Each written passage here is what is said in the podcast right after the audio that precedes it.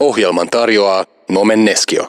Kuuntelet ohjelmaa Ajan henki. Tämä on keskusteluohjelma, jossa puhutaan ajankohtaisista asioista. Tämä on Radio Helsinki ja minä olen Minttu Vesala. Tänään puhutaan aiheesta kryptovaluutta. Kryptovaluutta on kryptografiaan perustuva digitaalinen virtuaalivaluutta. Kryptovaluuttoja on nykyisin lähes 2000 kappaletta ja uusia syntyy koko ajan. Niistä tunnetuin ja arvokkain on vuonna 2008 syntynyt Bitcoin. Nykyään Bitcoin on laajalti tunnustettu sijoituskohde ja rahamarkkinaosaajat sanovat, että se on tullut jäädäkseen. Me peruspulliaiset edelleenkin ajatellaan usein, että kryptovaluutta on rikollisten ja alamaailman edustuston maksuväline ja kaikenlaisten keplottelijoiden pelinappula, mutta näinhän asia ei enää ole. Bitcoinin toistaiseksi kuumin arvonnousu huipentuma oli vuonna 2017, mutta uusi nousu voi olla edessä koska vaan. Puhutaan, että tällaiset kriisitilanteet, joissa me tällä hetkellä eletään, voisi olla kryptovaluutan kulta-aikaa ja että kryptovaluutta nostaisi päätään. Kryptovaluutathan ei ole sidottu mihinkään olemassa olevan valtion valuuttaan, tavanomaisiin osakemarkkinoihin, alue, alueelliseen valtionlähtöiseen politiikkaan tai talouteen, eikä myöskään kultaan ja tämä sitten mahdollistaa paljon asioita. Kryptovaluutta-entusiasti todellakin puhuu, että tämän äh, tämän kaltaiset kriisitilanteet, kuten esimerkiksi tämä pandemia, niin on juuri sellaisia tilanteita, joita varten kryptovaluutta luotiin. Maailmanlopun kukkaroksikin kutsuttu kryptovaluutta. Pari viikkoa sitten äh, kiinnitin huomiota sellaiseen asiaan, että Edward Snowden, kuuluisa, kuuluisa tietovuotaja ja aktivisti, pohti Twitterissä, että nyt on eka kerta hänen elämässään, että hän voisi ruveta ostamaan bitcoineja. Heti rupesi kiinnostelemaan tämä asia ja sen takia tänään ajan hengessä keskustellaan kryptovaluutoista, ideologiasta maksuvälinen takana – kryptovaluuttojen louhinnasta, arvon nousuista ja laskuista. Mulla on vieraanani tänään avaamassa tätä aihetta meille kryptovaluutta-entusiasti ja asiantuntija Timo Oinonen. Kiitos, että tulit. Kiitos. Ensimmäiseksi ihan lähdetään tällaisesta perusasiasta liikenteeseen, että mitä on Timo kryptovaluutta?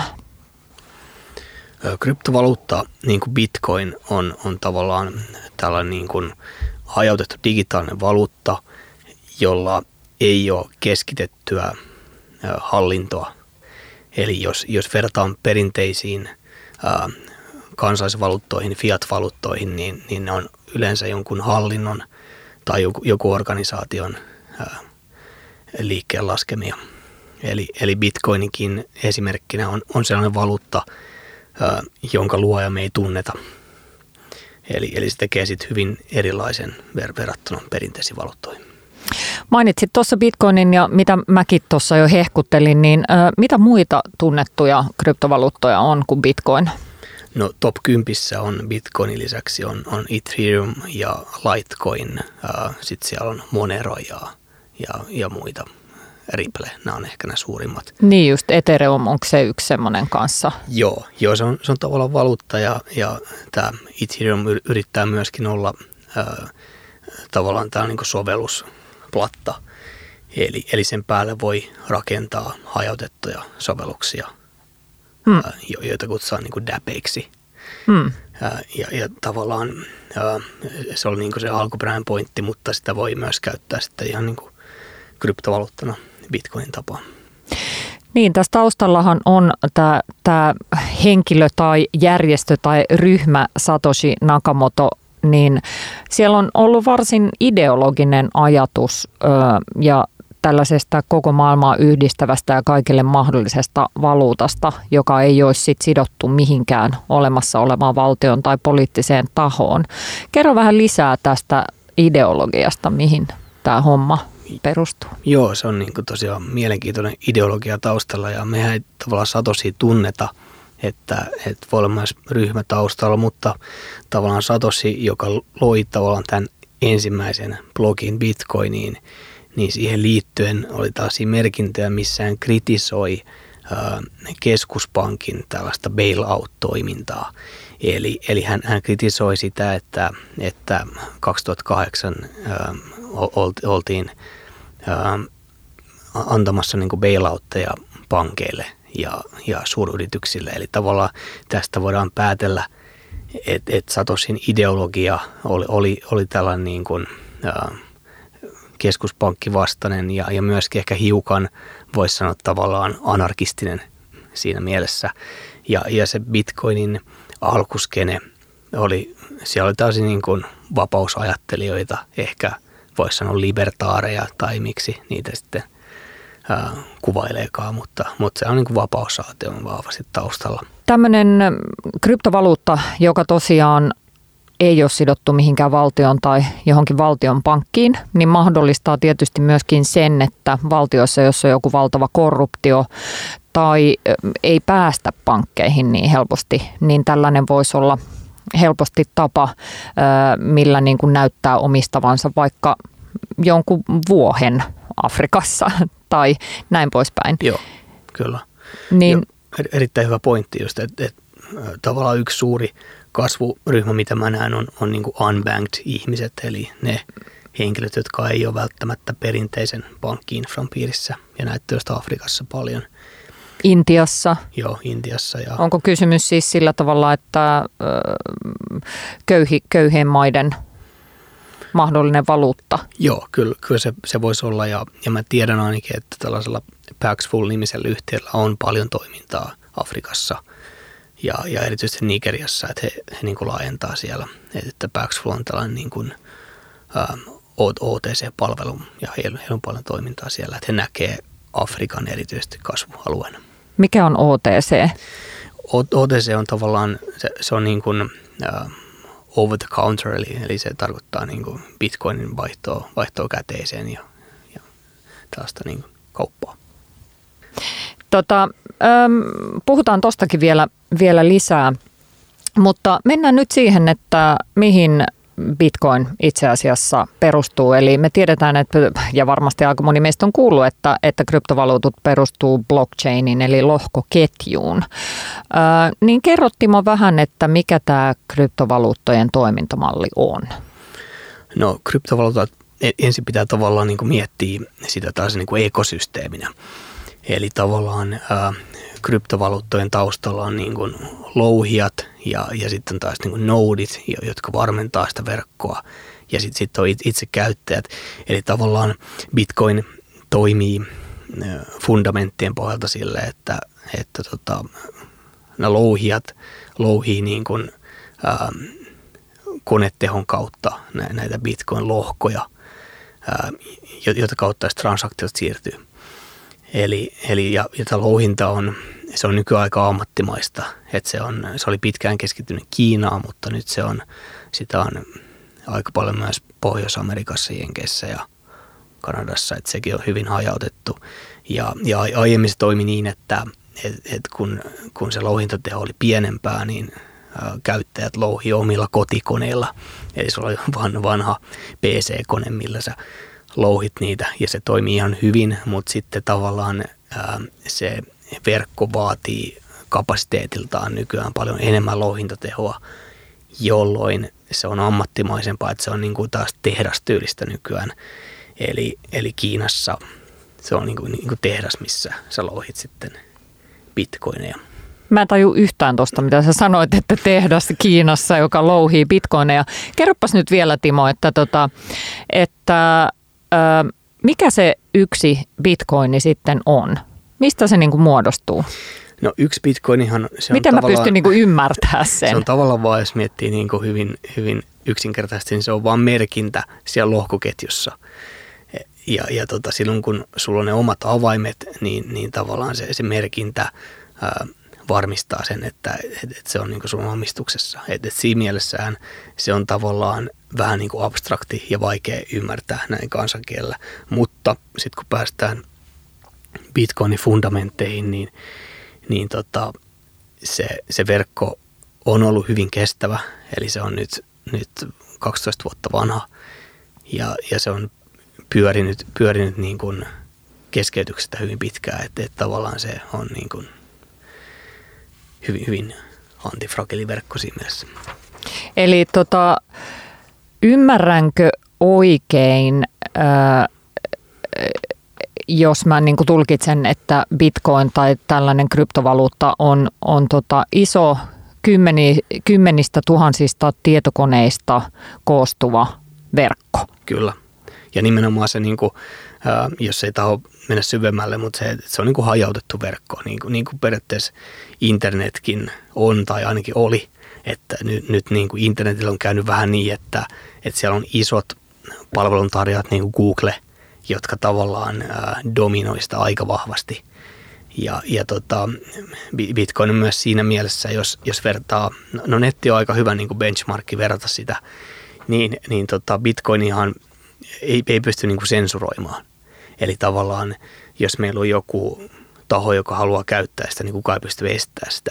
Mutta nykyään Google, jos, jos jollain on vaikka mielipide A, niin Google voi teoriassa sensuroida sen ja sitten sit tavallaan sun saitti voi hävitä tai sun profiili voi hävitä ja sitten sä et pysty niin kuin operoimaan siellä verkossa.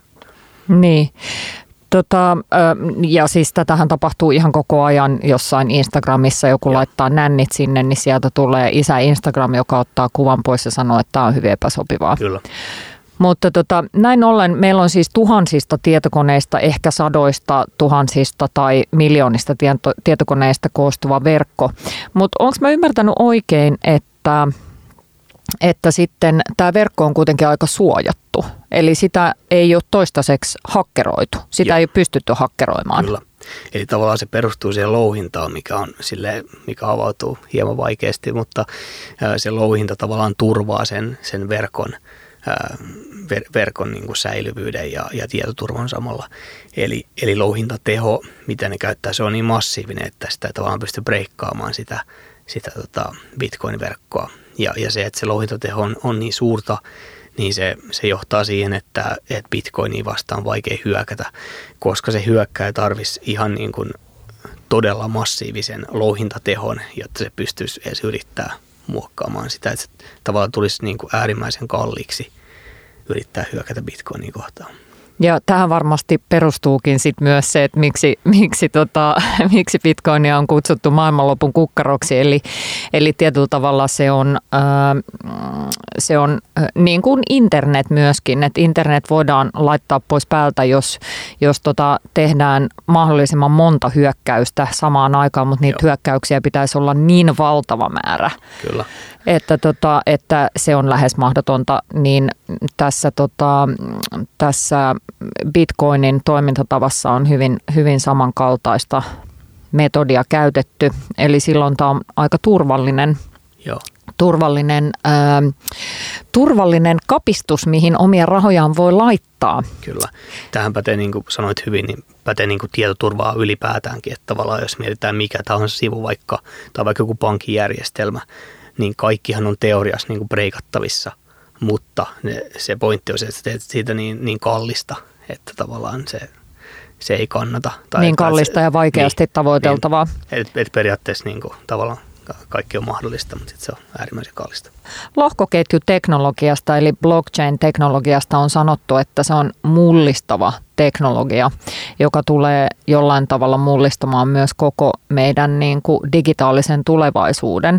Niin ähm, ähm, mitä mieltä sä oot Timo tästä ajatuksesta? Joo, kyllä se teknologia voidaan käyttää moni, moniin tarkoituksiin. Siinä on paljon niin kuin applikaatioita. Tähän saakka mun mielestä ne tärkeimmät applikaatiot on ollut eri valuuttojen piirissä, just kryptovaluutat, vakausvaluutat, mutta sitten siihen voidaan niin kuin sitoa kaiken näköisiä, niin kuin huomattiin tai todettiin kultaa ja, ja muuta. Ää, toki siinä voidaan toteuttaa muitakin, ää, mitä mä oon nähnyt, niin on ollut vaikka äänestysjärjestelmää lohketjussa ja mä tiedän, että on ollut vaikka ää, projekteja, missä on, missä on ää, liitetty niin taideteoksia, lohkoketjuna tällaisia. Ja muun muassa mun mielestä De Beers äh, todistelee tällä lohkoketju tekniikkaan perustuvalla teknologialla timanttiensa aitoutta ja ja näin poispäin, eli siihen voi nojata tällaista tietynlaista tietoa. Lohkoketjutekniikka on siis tämmöinen tekniikka, joka mahdollistaa maailman ensimmäisen hajautetun ja läpinäkyvän tietokannan. Ja tätä tietokantaa voi täysin luotettavasti ylläpitää ketkä tahansa halukkaat ja toisilleen tuntemattomat ja riippumattomat tahot. Ja tässä olennaista varmaan on se, että aina tätä yhteen lohkoon kirjattua tietoa ei voi muuttaa jälkikäteen. Joo. Eli se tekee sitten tavallaan tästä teknologiasta luotettavan ja läpinäkyvän. Kyllä. Ohjelman tarjoaa Nomen Neskio. Kuuntelit ohjelmaa Ajan henki. Minä, Mintto Vesala ja kryptovaluutta-asiantuntija Timo Oinonen keskustellaan kryptovaluutoista. Ja nyt tällaisena aikana, kun esimerkiksi tämä pandemia, mitä me nyt eletään, niin tota, ihmiset varmaan haluaisi laittaa rahaa sellaiseen muotoon, joka kestää potentiaalisen talousromahduksen ja täältä, sieltä löytyy, maailmasta löytyy paljon ajattelijoita, jotka ajattelee niin, että kryptovaluutat tai esimerkiksi bitcoin olisi tavallaan sellainen, eli jos ei luota siihen, että pankit pysyy pystyssä ja osakemarkkinat pysyy ennallaan tai eivät romahda, niin silloin kryptovaluutat tarjoaa eräänlaisen turvasataman sellaiselle ajattelulle. Eikö niin, Timo? Joo, kyllä tämä on totta ja tavallaan tämä on ollut yksi Bitcoinin päänarratiiveja. Toki kun tuossa oli iso ää, myyntikausi, eli niin kuin sell off, niin, niin silloin yleensä korrelaatio menee kohti yhtä, eli tarkoittaa suomeksi sitä, että tavallaan kaikki vähän laskee. Että me nähtiin, kun osakemarkkina laski, me nähtiin, että kulta laski, Bitcoin laski myös samalla. Ja, ja Bitcoinissa myös oli aika paljon vivutettua rahaa, mikä, mikä sitten tavallaan teki exitin, eli, eli poistui Bitcoinista samaan aikaan. Mutta kyllä mä niin näen, näen Bitcoinin just, just tavallaan ominaisuudet siinä, en ne puoltaa tätä käyttöä ehdottomasti. No onko tämä näkynyt jo nyt Bitcoinin arvossa? Joo, Bitcoin on noussut aika, aika hyvin sieltä ylös tämän niin kuin, ää, pienen romahduksen jälkeen, kun tuli tavallaan kaikki alas. Ja, ja tota, Milloin tämä romahdus oli? Se oli tuossa maaliskuun loppupuolella, kun, kun alkoi tulla tämä koronapaniikki. Niin, se varmasti nimenomaan niin kuin sanoitkin, niin iski kaikkialle rahamarkkinoille. Joo, kyllä. Et siinä on sellainen niin kuin efekti alku, että myydään vähän kaikkea pois, sitten kun se paniikki on laaja, että kun, kun sulla on kuitenkin likvidi assetti, mitä sä voit myydä, niin sitten sitä myös myydään, että se vähän koskee sitä kaikkea samalla. Joo, mutta siis ihmisethän rupes hamstraamaan kultaa. Joo. Suomessahan niin kun, niin kun tota, puhuttiin siitä, että sitä ei ole enää myynnissä ja ei, ei, ei, ovista ja ikkunoista työnnettiin ulos sitä jossain tuolla kultapajoilla. Niin tota, lähinnä vaan, että onko tämä sama efekti nyt tapahtunut kryptovaluuttojen puolella? No, no Bitcoin tota, on, on tosiaan noussut sieltä maaliskuun lopun pohjalta ylös, että, että tota, sä oot ihan oikeassa, että, että kullan kohdalla oli, oli tämmöinen efekti. Mun ymmärtääkseni Suomesta saa niin kuin aika hyvin, että tässähän on, me, meillä on ihan paikallinen toimija tässä Helsingissä ää, Boulevardilla Voimagoldi, jo, jo, joka pystyy sitten ostamaan ja myymään edelleen. Puhut kullasta? Joo, kullasta. Joo. joo.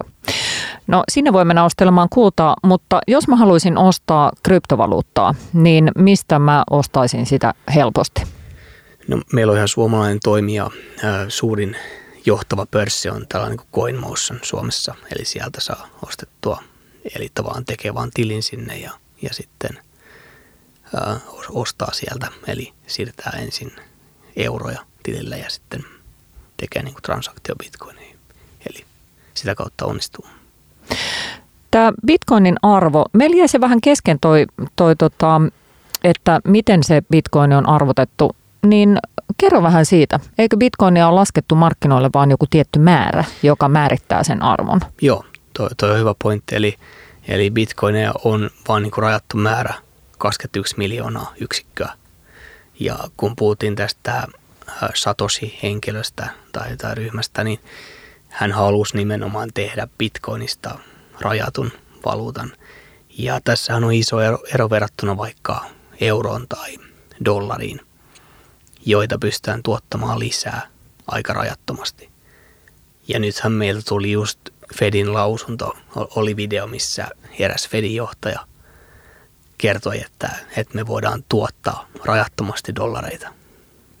Se oli aika koominen, että unlimited amount of dollars sanon näin, että, että se, sehän kuvaa sitä, Ö, mutta tota, ainakin omasta mielestä se rahan arvo perustuu siihen, että sitä on rajattu määrä. Ja mitä se käytännössä tarkoittaa, kun sitä rahaa on rajattu määrä? Miten se arvo silloin määrittyy?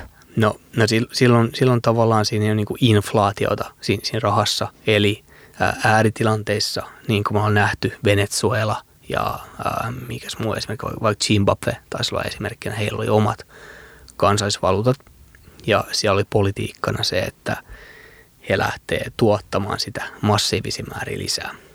Ja sittenhän siellä kävi niin, että se tippui ihan olemattomiin se rahan arvo. Eli, eli sä joudut lisäämään niin kuin nollia sinne perään ja silti se arvo ei ole juurikaan mitään. Tämä on tietenkin ääritilanne ja, ja dollarilla on niin kuin oma positio. He pystyvät sitä tuottamaan aika paljon lisää ilman ongelmia, mutta mä sanoisin, että pääsääntönä mitä pienempi kansallisvaluutta on, niin sitä vähemmän sä pystyt tuottaa sitä en, ennen kuin tapahtuu niin, että se arvo alkaa laskemaan. Ja Bitcoinin tapauksessa siis se arvo perustuu siihen, että, että mitä enemmän porukkaa sitä haluaa, niin sitä enemmän sen arvo kasvaa. Joo. Eikö niin? Kyllä. Eli ihan niin kuin kysyntä ja tarjonta. Ja toimii myös toiseen suuntaan, että sit, sit jos sitä ei haluta tai sitä halutaan myydä tai shortata, niin sitten se yleensä laskee. Et, et siitä tulee myös sitä bitcoinin volatiliteetti, eli tavallaan tämä hinnan heilunta, mikä on ollut kohtaisen suurta – Minkälaiset, kun me tiedetään, että jos tota, jos Donald Trump höpöttelee aivan puuta heinää tuolla menemään, niin tota, se vaikuttaa dollarin arvoon, var, siis moni muukin asia vaikuttaa dollarin arvoon tietysti, mutta, mutta, tota, mutta näin. Niin minkälaiset asiat vaikuttaa bitcoinin arvoon? No siihen voi vaikuttaa tosi moni asia ja, ja nämä on myös osittain niin, niin kuin dollarin arvokin, niin kuin sanoit, nämä on myös niin kuin spekulatiivisia. Joo, kyllä. Eli, eli mut mun mielestä Bitcoin on ollut semmoinen niin kuin, äh, hetke, eli, eli suomeksi tavallaan kullan kaltainen assetti, joka tarjoaa turvaa perinteisen riskeille. Eli me, me ollaan nähty, että äh, on ollut erilaisia konflikteja ja muita, jonka aikana Bitcoinin arvo on noussut – Tämä oli tietenkin tämä koronapandemia on siinä mielessä poikkeus, koska se, se myynti, myyntivolyymi oli, oli niin suurta. Mutta tota, mä näkisin, niin kuin, että Bitcoin on turvasatama monessa mielessä globaalisti.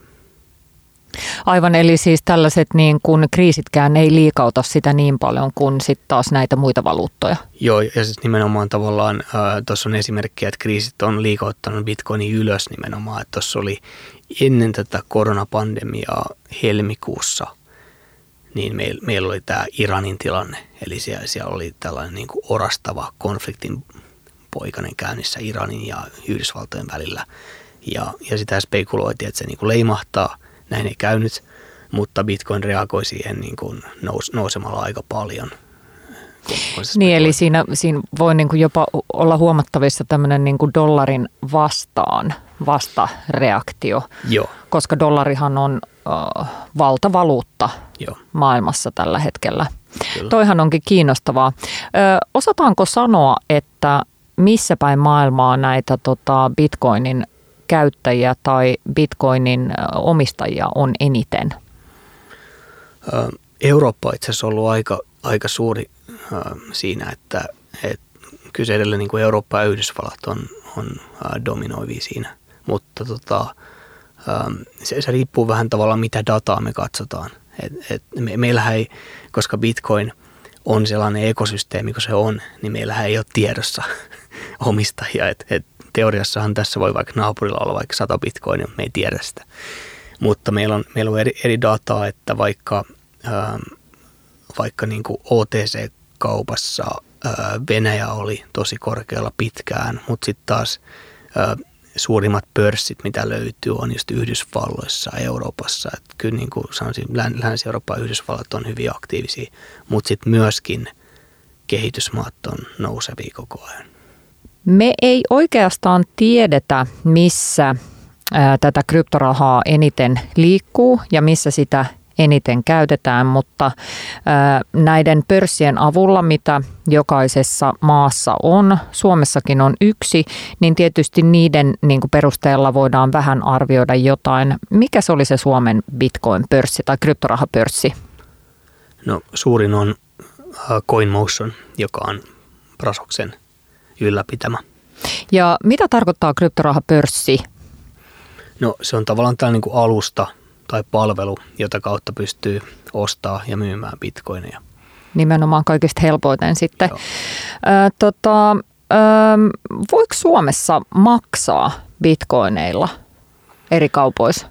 Ö, kyllä voi joo. Tota, ne ei ehkä suurimpien kauppojen käytössä ole, mutta, mutta kyllä niitä on, on ollut niitä eri, eri baareissa ja, ja tota, tietyissä kaupoissa, missä ne käy maksuvälineenä. Missä tota, minkälaisessa tarkoituksessa tämä Bitcoin on sitten parhaimmillaan, kun sille ei kuitenkaan kaikkialla voi toimia? Joo, toi on ihan hyvä pointti, että mä en ehkä näe sitä niin kuin pää uh, use casea, käyttötarkoitusta siinä, että, että mä menen ostaa vaikka latten tuosta Starbucksilta, vaan tota, uh, se, se nimenomaan ehkä, ehkä arvon säilytteenä, tämmöisen investointikohteena on hyvä. Ja nyt kun meillä on niin paljon eri palveluita, mitä kautta sä pystyt vaihtaa bitcoineja euroksia toisinpäin, niin se ei oikeastaan mikään ongelma. Eli tavallaan sä voit säilyttää ne sun bitcoinit tilillä ja, ja sitten vaihtaa niitä tarve, tarpeen mukaan euroiksi, sit kun sä tarvit niitä käyttöön, että se ei, se ei ole niin kuin silleen ongelma. Eli se on niin kuin parhaimmillaan tavallaan tämmöisenä niin kuin osakemaisena säästökohteena. Näin mä näkisin. Ja sitten se, tota, se Bitcoinin verkko, jos katsoo ihan suoria transaktioita, niin se ei aina ole niin nopea nykyisellään. Eli markkinatilanteesta riippuen transaktiot voi välillä kestää ennen kuin ne varmistuu. Että se, vaikka sitä pystyy kyllä käyttämään ihan, ihan päivittäistoiminnassa, niin se ei ehkä ole kaikista optimaalisin käyttökohde sille. Että menee mielestä. ostaa kaupasta maitoa bitcoineilla. Niin. Mun mielestä Suomessa oli joskus aikoinaan joku tämmöinen, siis olisiko ollut joku vegeburgeri mesta, mistä sai ostaa yhdellä bitcoinilla burgerin. Muistatko sä tämän? Joo. ja mikä mesta se oli?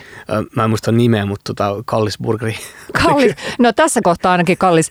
Kerropas, mikä se oli nyt se bitcoinin arvo tällä hetkellä? Se, se on nyt vähän alle 7000 euroa, että ollaan jossain 6700 tällä hetkellä ja dollareissa yli, yli 7000 siinä.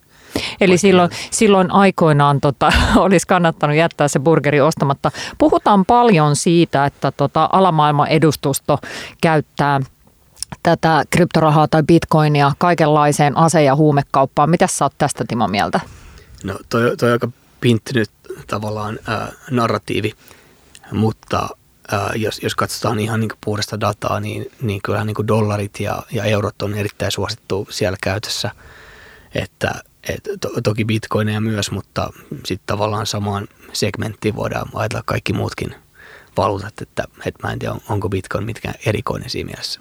Kryptovaluutan ja just eritoten bitcoinin kannalta on puhuttu, että vuosi 2020, eli tämä vuosi mitä me nyt eletään, niin toukokuussa tapahtuu bitcoinin puoliintuminen.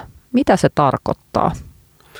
No kun ajatellaan bitcoinia tällaisen niin kuin ohjelmoituvan rahana, niin bitcoinissa on niin kuin sisään ohjelmoituja ominaisuuksia ja yksi on tämä lohkopalkkio. Eli puolintuminen tarkoittaa lohkopalkkion puolintumista. Ja ihan bitcoinin syntyessä tämä lohkopalkki oli 50 bitcoinia, jonka jälkeen se on puolintunut ää, kahteen kertaan vuonna 12 ja 16 ja nyt on sitten toukokuu tänä vuonna estimoitu seuraavaksi. Mikä on siis lohkopalkkio? Se on lohkopalkkio on, on, on se, mikä annetaan näille niin kuin minereille ää, tästä louhinnasta. Ja se, se puolintuu aina, eli se tavallaan se määrä vähenee aina minkä louhijat saa siitä, kun ne louhi bitcoinia. Ja, ja se tekee myös bitcoinista aina sitten niin kuin niukemman ajan myötä. Tuosta puolintumisesta vielä sen verran, että, että tosiaan bitcoinin bitcoinin puoliintuminen on nyt ajankohtaista 2020 toukokuussa, niin miksi tämä on tärkeää? Se on tärkeää sen takia, että historiallisesti katsottuna nämä nousukaudet Bitcoinilla on alkanut sen puolintumisen jälkeen. Onko näin, Timo? Joo, jos katsotaan aiempia tapahtumia, niin näin on käynyt. Eli puoli vuotta, vuosi tämän puolintumistapahtuman jälkeen, niin bitcoinin arvo on noussut yleensä. Eli milloin näitä puolintumisia on ollut aikaisemmin? 12 ja 16 viimeksi. Joo. Neljän vuoden päälle. Ja tosiaankin meillä on nähtävissä se 2017 nousukausi. Paljon silloin oli bitcoinin arvo parhaimmillaan?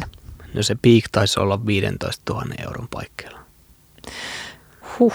Ja nyt se on sitä lähempänä 7, 7000. Joo, kyllä.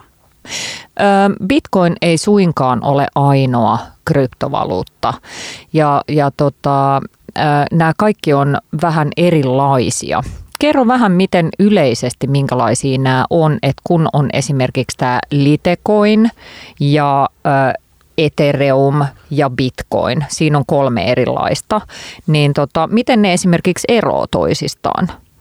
Joo, eli Litecoin on periaatteessa Bitcoinin kopio monessa mielessä. Ja, ja se, se luotiin niin ole, olemaan ö, hopea, jos Bitcoin on tavallaan kulta, mutta se, se mukailee hyvin paljon Bitcoinin rakennetta. Mutta sitten taas tämä Ethereum on hyvin erilainen monessa mielessä ja, ja se ei, se ei sitten taas noudata niin kuin niukkuutta, eli ETH pystytään luomaan lisää. Ja sen, sen kulma sitten taas on olla tällainen ohjelma, platta, eli, eli DAPit, eli Decentralized Applications, eli niin kuin hajautetut, hajautetut applikaatiot on, on se pointti. Ja se oli ideana todella hyvä, mutta ää, käytännössä ne on ollut kohtalaisen haasteellisesti toteuttaa siinä, siinä ETHssa. Et, et se oli hyvin tällainen niin kuin kunnianhimoinen idea, mutta sitten siinä on, niin, niin, niin kuin usein käy, niin tota, käytännön haasteita tehdä niitä. Jos sä suosittelisit ostamaan jotain kryptovaluuttaa, niin mitä se olisi? No kyllä bitcoini ehdottomasti, koska se on näistä kaikista likvidein ja varsinkin pienempien kryptovaluuttojen kohdalla ää, päästään vähän näihin ongelmiin, että kun ne on likvideitä, niin sit sä ehkä niin kuin helposti pysty vaihtamaan niitä. Eli oikein pienten valuuttojen kanssa voi käydä niin, että, että jos se likviditeetti laskee liikaa, niin sitten sä et tavallaan pääse niistä eroon. Eli, eli kun bitcoin on suurin ja se dominanssi on suurta, niin, niin se on se suositeltavin optio mun mielestä. Onko Suomessa kryptovaluutta miljonäärejä? On, on kyllä. Mutta tota, he itse haluavat pysyä varmasti hiukan piilossa, ja, ja tota, mutta ky- kyllä heitä on jo. Monelle on tuttu Bitcoin, ollaan siitä jo puhuttu täällä paljon, mutta sitten on tämmöinen toinen, joka on myöskin kovin arvossaan oleva ää, kryptovaluutta tai digitaalinen valuutta Tether. Kerro Timo siitä vähän lisää. Joo, eli äh, Tether on, on kryptovaluutta, joka kuuluu stablecoineihin, eli, eli, eli suomeksi niin kuin vakausvaluutta. Ja, ja nämä on sitten taas tällaisia kryptovaluuttoja, joiden arvo on sidottu äh, johonkin allamakaavaan omaisuusluokkaan. Eli, eli Tetherin tapauksessa on dollari, eli yksi yksikkö vastaa yhtä dollaria. Mutta sitten meillä on myöskin uusi kehitelmä, mikä on mielenkiintoinen monille, on, on tämmöinen kuin Tether Gold, jossa yksi yksikkö vastaa tiettyä määrää kultaa. Ja silloin tämä liikkeen laskija säilyttää tätä kultaa omassa säilössään ja se takaa, että tavallaan yksi token tai yksikkö vastaa tiettyä määrää. Ja tässä on myös yksi käyttökohde näille digitaalisen valuutoille, eli periaatteessa sulla voi olla vaikka hopea tai, tai melkein mikä tahansa arvometalli, tai se voi olla jotain muutakin, mitä sitten vastaan niin kuin lasketaan liikkeelle tokeni. Ja, mm. ja sitten sillä voidaan käydä kauppaa ja sillä on markkina olemassa. Tässä on tullut parin otteeseen toi token sana. Tähän kryptovaluutta-hommeliin liittyy niin paljon tällaisia kry- kryptisiä niin kuin englannin kielestä johdettuja sanoja, jotka tota, saattaa mennä vähän ohi. Mutta mikä on token? No tarkoitan sillä lähinnä tässä sitä niin kuin digitaalista yksikköä suomeksi, eli, eli se token, token vastaa vastaa sitten jotain reaalimaailman omaisuuserää, mutta se on se, on se niin kuin digitaalinen vastine tässä yhteydessä. Aivan. Sanoit, että tuo Tether on, on tota, tehnyt valtavaa nousua. No joo, itse asiassa sen volyymi ylitti Bitcoinin 2019 aikana. Et, et se on kyllä ollut hurjan suosittu ja, ja sitä käytetään myös Bitcoinin kanssa, koska ää, se, se pörsseissä vastaa ää, yhtä dollaria. Eli, eli tavallaan kun sijoittaja haluaa ostaa tai myydä bitcoinia, niin se käyttää, käyttää sitten vastapuolena tätä tetheria, eli periaatteessa dollaria. Eli nämä on aika, aika niin kuin nerokkaita, ää, nerokkaita valuuttoja siinä mielessä. Öö, sanoit tuosta Tether Goldista, joka on sidottu kultaan. Onko sen arvo sitten kohisten lähtenyt nousemaan nyt tämän, tämän kultakuumeen, pandemian aiheuttaman kultakuumeen takia? Joo, joo kyllä, et, et se, on, se on noussut hyvin. Ainoa tietysti täytyy ö, objektiivisesti mainita, mainita myöskin pieni downside siinä, että, että tässä Tetherin tilanteessa me luotetaan myöskin sokeasti siihen liikkeen laskijaan. Eli siihen, että tällä yhtiöllä on se kultamäärä tai se dollarimäärä hallussa, mitä sanoo, että sillä on. Mikä tämän Teterin takana on? Mikä yhtiö? Siellä on tiimi, tiimissä on taustalla tällainen Bitfinex-pörssi, joka on iso pörssi, mutta se ei ihan suoraan ole sama firma, mutta käytännössä siellä on Bitfinex-pörssi niin kuin vahvasti taustalla. Mutta siinä on sellainen vastapuoliriski nimenomaan, että, että me, me luotetaan sitten, että heillä, heillä on ne jossain, eikä he vaikka käy sillä sitten omaa kauppaa. Mutta tota, ainakin kullan tapauksesta piti olla varmennettu, että heillä on, on varastot Sveitsissä olemassa tätä fyysistä kultaa. Toi jotenkin kuulostaa mun mielestä niin James Bond-leffa menolta joltain ihan niin kuin siis älyttömältä silleen, että jossain Sveitsissä on joku luola louhittu johonkin, johonkin Alpin rinteeseen, mikä on täynnä kultaa. Siis joku tämmöinen mestahan se todennäköisesti on. Mm, kyllä. Mikä on Bitcoinin osuus rahamarkkinoista tällä hetkellä? No jos katsotaan Bitcoinin koko luokkaa, niin, niin tällä hetkellä on noin 130 miljardia euroa. Eli, eli tavallaan se on koko luokkaa ää, samalla levelillä kuin moni iso yhdysvaltalainen pörssiyhtiö. Ja se koko luokka on vielä, se on niin kuin murto-osa vaikka kultamarkkinasta. Eli siinä on kasvuvaraa paljon. Vaikka tietty Bitcoin on hyvin hajautettu, sitä käytetään niin kuin maailmalla paljon, niin, niin se on vielä aika alkuvaiheessa. Eli mä näen, että siinä on kasvupotentiaali paljon. Ohjelman tarjoaa Nomen Neskio. Kuuntelet Radio Helsinkiä ja ohjelmaa Ajan henki. Studiossa olen minä Minttu Vesala ja vieraanani on kryptovaluutta-asiantuntija Timo Oinonen. Ollaan keskusteltu kryptovaluutoista ja bitcoinista jne. Nyt ajattelin vähän sellaista, että jutellaan vähän siitä, että mikä tota, tällaiset, mitkä tällaiset kryptovaluutan mahdollisuudet olisi isossa kuvassa. Yksi maailmaa järisyttänyt kryptovaluutta uutinen oli se, että Facebook on luomassa itselleen omaa valuuttaa Libra. Kerrottimo vähän tästä?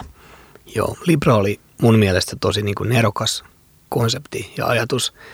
Ja siinä on paljon potentiaalia. Se ei menestynyt, koska se kohtasi niin kuin vastustusta Jenkeissä – paljon, että he ei niin hyväksynyt sitä. Se ei, se ei päässyt nousemaan, mutta tavallaan Libran pointtihan on se, että, että Facebook ekosysteeminä pystyy jakamaan tällaista valuuttaa. Ja se varmaan perustuu siihen, että, että jaettaisiin vaikka jokaiselle käyttäjälle kymmenen Libraa esimerkkinä ja sitten se luo kannustimen käyttää niitä Facebook-alustalla ja sitten muualla. Ja tämä on aika niin kuin vallankumouksellinen idea, koska kun tätä ajatellaan pidemmälle, niin päästään siihen, että meillä on jonkun yrityksen liikkeen laskelma valuutta, joka, joka saattaa haastaa sitten perinteisiä kansallisvaluuttoja. Eli tämä on silleen hyvin niin kuin vallankumouksellinen idea monessa mielessä. Sen verran, että toi on tosi kiinnostava aihe mun mielestä, koska toi on tavallaan semmoinen todennäköisesti jonkunlainen tulevaisuuden malli myöskin. mihin se oli, niin kuin, mihin valuuttoihin se Libra oli sidottu? Piileekö siinä esimerkiksi just se syy, että miksi se miksi se on niin kuin toistaiseksi jäissä. Joo, eli Libran takana on tämmöinen niin valuuttakori, jossa oli dollaria noin puolet. Sitten siellä oli mukana euroa, jeniä, puntaa ja, ja myös pieni määrä Singaporen dollaria. Se on niin kuin viiteen eri valuuttaan perustuva. Otetaan pikku spekulaatio. Miksi sä luulet, että just noin valuutat? Öö, no ne, ne sattuneet sopivat. Siinähän ei niin kuin ole Kiinan kansallisvaluuttaa mukana, mikä on aika selkeä valinta. Ja tota, öö, mä veikkaan, että tavallaan tämä myös kaatu Yhdysvalloissa siihen, että siinä olisi pitänyt olla enemmän dollaria, että se olisi pitänyt luultavasti olla 70 tai 90 prosenttia dollaria, koska he, he, tota, suojaa omat taustat niin hyvin siellä. Mutta, mutta ihan oikeassa olet, että munkin mielestä on mielenkiintoinen projekti ja tätä voi niin kuin laajentaa koskemaan monia muitakin firmoja. En ihmettelisi, jos vaikka Google lähtisi vastaavaan mukaan joskus. Miten tämmöinen oma, oma kryptovaluutta tai digivaluutta sitten aloitetaan ja luodaan? No se on, se on niin kuin keskitetty luonti, että siinä mielessä se on aika erilainen mitä Bitcoin kuitenkin. Eli, eli, eli tavallaan tämä, tämä olisi täysin niin kuin Facebookin hallussa ja heidän hallinnoima. Ja tähän myös liittyy se, että toisin kuin Bitcoin, niin, niin Librassa Facebookilla on velvollisuudet liittyen siihen sen valuutan hallintaan. Ja siitähän nyt väännettiin sitten tästä regulaatiosta Jenkeissä, että mitä se tarkoittaa. Mutta siellä luultavasti sisältyy sellainenkin kulma, että, että Facebook joutuisi rajoittaa Libran käyttöä siinä tapauksessa, että, että, että joku käyttää sitä vaikka rahanpesuun. Ja sitten sit saattaa tapahtua niin, että, että tämän käyttäjän toimintaa rajoitetaan tai, tai sen Librat laitetaan jäihin. Ja se iso erohan tässä on Bitcoiniin, koska kuten aiemmin käytiin läpi, niin, niin, niin Bitcoini ei kukaan sensuroi. Eli, eli Bitcoin ei määrittele sitä, mihin sinä sitä käytät. Et niin, ja siis on eri, erityyppinen valuutta. Varmasti myöskin senkin takia erityyppinen valuutta, että bitcoinin äh, transaktiot on kaikki anonyymejä. Ja jos me ajatellaan äh, Libraa, niin tässä varmaankin olisi aika selvää, että Facebook-käyttäjä Minttu Vesala omistaa tämän verran ja ostaa Kyllä. tällä Joo. tätä. Tuohon, tuohon pakko korjata, että ne ei itse asiassa ole anonyymejä, ne on julkisia, mutta jos, jos sä haluat tai käytät itse oikeat työkaluja, niin ne on, ne on niin kuin silleen piilossa, mutta se verkko on niin kuin julkinen. Mutta eihän siellä missään lue, niin kuin, että Minttu teki, teki tämän, tämän kaupan, vaan, vaan tota, se on niin semmoinen koodinpätkä. Eli tavallaan jos, jos sä käytät oikeita instrumentteja, niin silloin, silloin niin kuin se pysyy piilossa. Niin eli sä voit pysyä, pysyä ö, vaatimattomana ö, täysin anonyyminä ö, bitcoin-miljonäärinä. Joo, ja halutessaan ö, voi, voi myös tehdä sellaisia transaktioita, jotka ei niin näy siellä lohkoketjussa. Eli tavallaan sä voit myydä, myydä bitcoinia ö, kansallisvaluuttaa vastaan sille, että se, se merkintä ei jää sen lohkoketjuun, sekin on mahdollista. Että sä oot siinä ihan oikeassa, että et, et ne voi pitää anonyyminä, mutta sitten se vaatii niin kuin oikeat toimenpiteet siinä. Eli silloinhan se on just nimenomaan rikolliselle toiminnalle oivallista. No kyllä, mutta mut ihan, ihan samalla tavalla vaikka eurotkin, jos miettii vaikka 500 euroseteli, niin kyllä se kantaa paljon arvoa ja on, on sekin aika optimaalinen. niin, kyllä. Ei, emme näe siinä mitään eroa siinä Joo, kyllä. Mutta toi on ehkä se, että se vähän hämää jengiä, että että tavallaan, että se, se kuvitellaan jotenkin niin kuin paljon abstraktimmaksi. Joo, kyllä. Ja tota, spekuloidaan vähän Facebookin tai esimerkiksi jonkun Googlen valuuttaa, jos niillä olisi joku oma tämmöinen niin kuin kryptoraha tai kryptovaluutta. Niin mitä, ne niin kuin, mitä se niin kuin parhaimmillaan voisi olla? No nyt jos miettii niin kuin laajemmin vielä, niin musta tuntuu, että korona ää, trendi saattaa johtaa siihen, että, että me tehdään entistä enemmän etätyötä ja myös sille, että että on entistä enemmän digitaalisia palveluita, digitaalisia ekosysteemejä. Ja nämähän on nimenomaan niin kuin valuutta siihen digitaaliseen ekosysteemiin, Facebook ja Google, jotka saattaisi olla näitä isoja toimijoita. Ja, ja mä näen siihen hyvin paljon potentiaalia kyllä – Toki mä toivon myös, että Eurooppa lähtee näihin mukaan, nimittäin jos, jos me niin kuin spekuloidaan, niin kuin saattaa käydä, että nämä ekat on just Facebook ja Google, molemmat luo oman, oman digitaalisen valuutan, niin tavallaan se sitten samalla kun on Yhdysvalloissa nämä, firmat, niin se lisää myös heidän vaikutusvaltaa aika paljon. Ja se tarkoittaa, että se kontrolli tulee sieltä.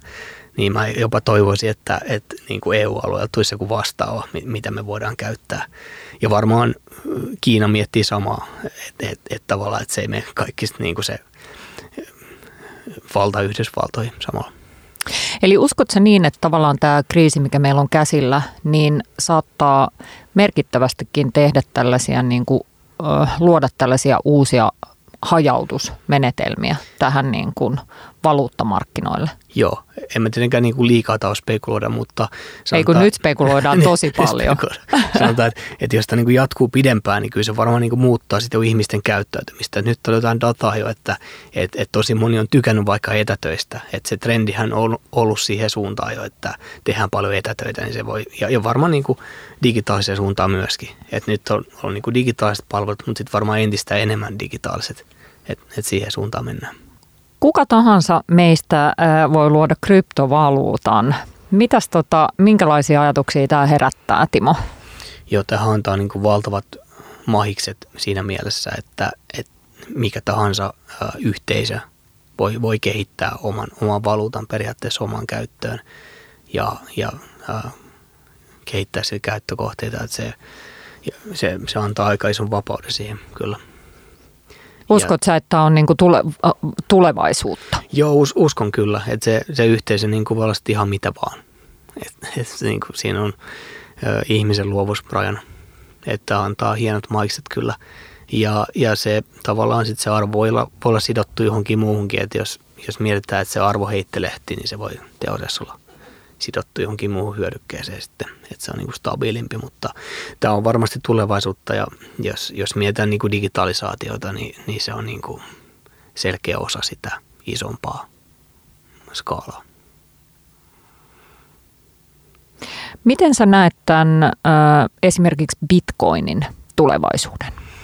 No se on, se on kyllä kirkas ja jos miettii niin kuin nykyistä äh, arvostustasoa, niin, niin tota, nythän bitcoinin hinta on tippunut hieman, mutta just tämä niin tuleva puoliintuminen toukokuussa niin, niin antaa, antaa hyvän pohjan bitcoinille sille, että se arvo nousee ja just, just kun se niin kuin niukkuus lisääntyy, niin, niin mä näen sen kyllä erittäin hyvänä sijoituskohteena. Eli Timo Oinonen, kryptovaluutta-asiantuntija, suositteletko ostamaan bitcoinia? Kyllä. Täällä on käyty keskustelua maailmanlopun kukkarosta eli kryptovaluutoista. Kiitos Timo Oinonen, että tulit vieraaksi ohjelmaan. Minä olen Minttu Vesala ja ohjelma, jota kuuntelit, on Ajan henki. Kiitos, että kuuntelit. Pitäkää huoli itsestänne ja lähimmäisistänne. Ohjelman tarjoaa Nomen Neskio.